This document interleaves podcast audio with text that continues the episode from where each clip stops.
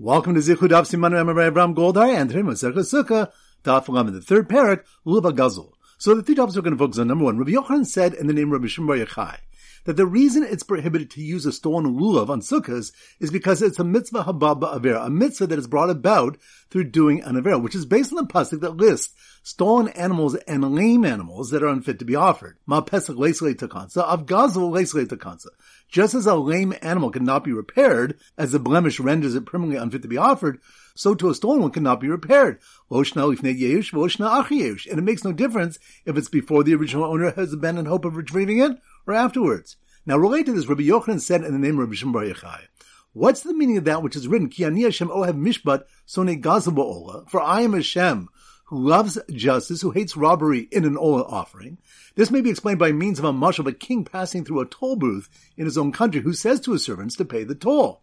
When they asked him what the point was, since all the revenue goes to him, he replied that all the travelers will learn from him by example that they should not try to avoid the toll. Similarly, Hashem says in regard to not wanting a stolen ola, let my sons learn from me, so they will distance themselves from theft. Pointing to the Gemara brings Rabbi Ami who agrees with Rabbi Yochanan that one is not permitted to use a stolen ola because it's a mitzvah but then brings a statement from Rabbi Yitzchak Bar Nachmani who said in the name of Shmuel, that a stolen lulav is only possible on the first day of Yantav. But on the second day of the Chag and thereafter, the rule is is that since a person can be Yotzi with the broad lulav, he can be Yotzi with the stolen one. Rashi explains that Rabbi Yitzchak Bar Nachmani holds that the only reason a stolen lulav cannot be used on the first day is the Torah's requirement that it be his own property. Just as on the second day he may use a borrowed lulav, he may use a stolen one. And point number three, Rav Huna said to the merchants who sold the dal minim that when you buy myrtle twigs to be used for hadassim, you should not cut them from the trees themselves, but rather let the nachrim cut the twigs and give them to you. The reason being, stam of the kochavim gazlani arasin Nachrim generally steal the land on which the hadassim trees grow, but karka ain't in the but land cannot be stolen, meaning the land always remains the original owner's property, even if he abandons hope of recovering it. If the Jewish merchants themselves cut them from the trees, they'll be stealing them and they'll be unable to use them as a mitzvah. Therefore, they should let the Nachrim cut the twigs so that there should be Yehush Balim in the Nachrim's hands, Mishinui Rishus, and a change of jurisdiction when the twigs are placed in the merchant's hands. The twigs will then be fit for use for the performance of a mitzvah.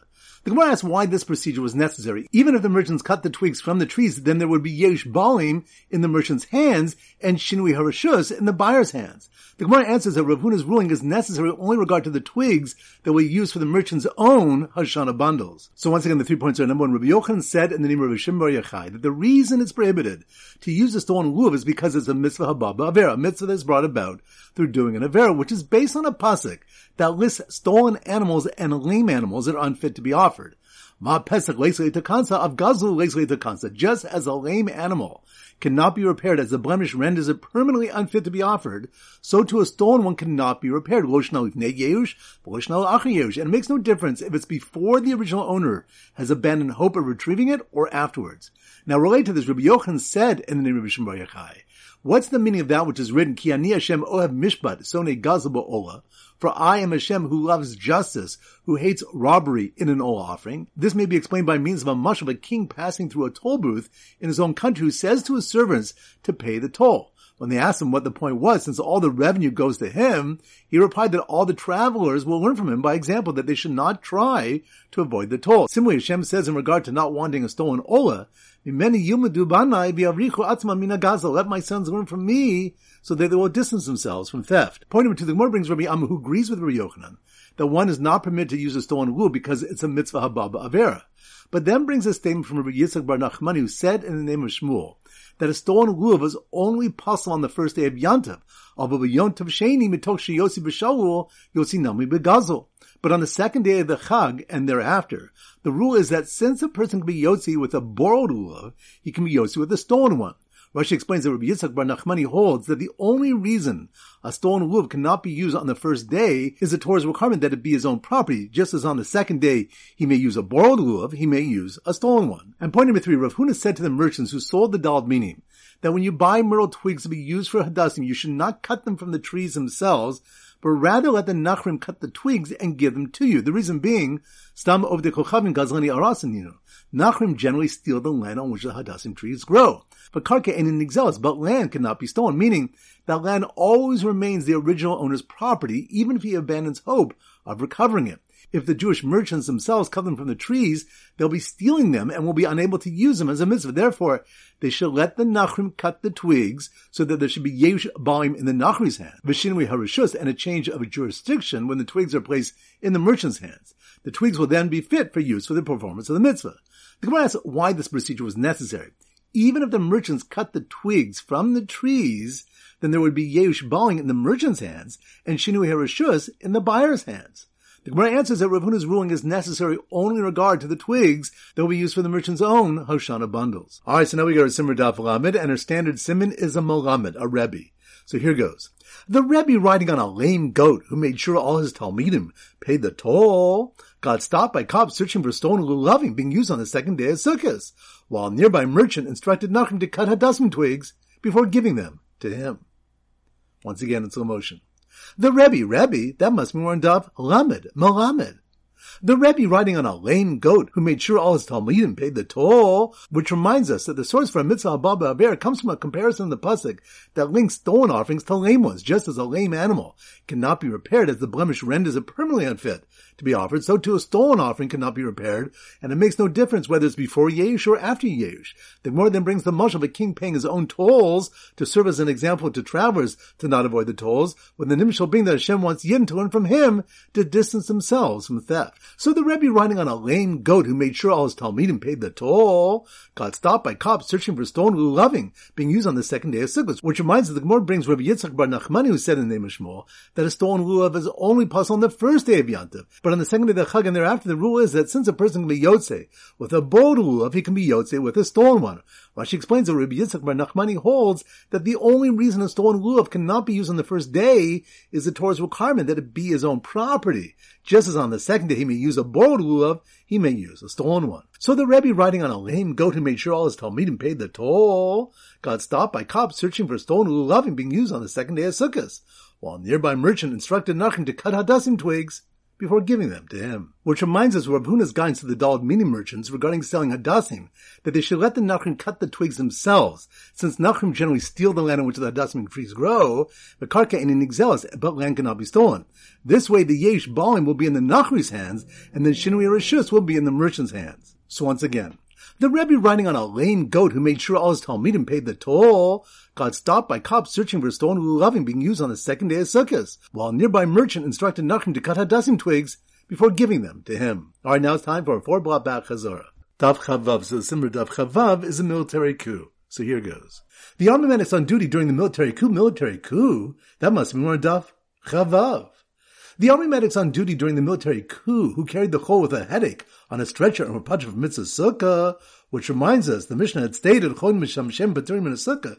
The sick and their attendants are patur from the mitzvah sukkah, and it was taught in a brisa, this applies to even a chol whose life is not in danger, afil chash be'ena, afil chash barosho, even if he merely has an eye ache or a headache. So the army medics on duty during the military coup, who carried the chol with a headache on a stretcher, and were patur from mitzvah sukkah, shouted into their bullhorn to wake up the soldiers dozing outside, which reminds us that the Mishnah had stated Ochin Achilas Arai Sukkah, one may eat lightly outside the sukkah, and a Bryce was brought to Tot, Ochin Achilas Arai Sukkah, and Yeshen Yeshen Arai Sukkah. One may eat lightly outside the sukkah, but one may not nap outside the sukkah. Rav Ashi said, Gezer Shema Yeradem, the Rabban were goes against napping, lest one fall into a deep sleep. Rava gave an alternative reason why one should nap outside the sukkah in Kvalashena. There's no fixed minimum for regular sleep. That is, even light sleep has the halakhic status of regular sleep because a nap can also refresh a person. So the army medics on duty during the military coup, who carried the chol with a headache on a stretcher and were patur from mitzvah sukkah, shouted into their bullhorn to wake up the soldiers dozing outside next to the sleeping horse. Which reminds us, Rav said, Asal Adam Lishon B'yom Yosem Sus. It's forbidden for a person to sleep by day longer than a horse asleep. And how long is a horse asleep? Shitzin Nishme, 60 respirations. Rashi explains that it's forbidden because of Bizzle Torah. This is Rabbi Avram Golden Zichrushim, great day and great learning. Dav Chav Zayin. So the Simmer Chav Zayin is a kazoo. So here goes. The boy who drove his neighbors crazy playing his kazoo, kazoo, that must be more Dav Chav Zayin.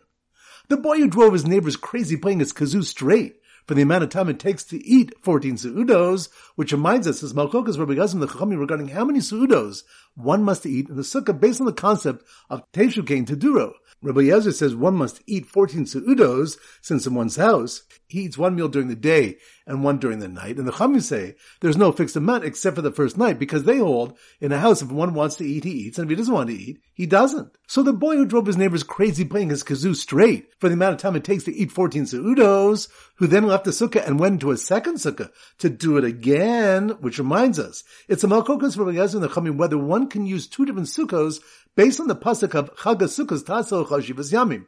Rabbi Eliezer holds one must erect a sukkah that is fit for all seven days, and the Chamim hold Ases Sukkah B'Chag, meaning if one only requires a sukkah for one day, he must erect a sukkah. So the boy who drove his neighbors crazy playing his kazoo straight for the amount of time it takes to eat 14 seudos, who then left the sukkah and went to a second sukkah to do it again, was immediately escorted home because he was told he must only play in a sukkah that was his family's possession. Which reminds us that the Malchus and the Chachamim, whether one can fulfill his chiyuv by dwelling in his friend's sukkah.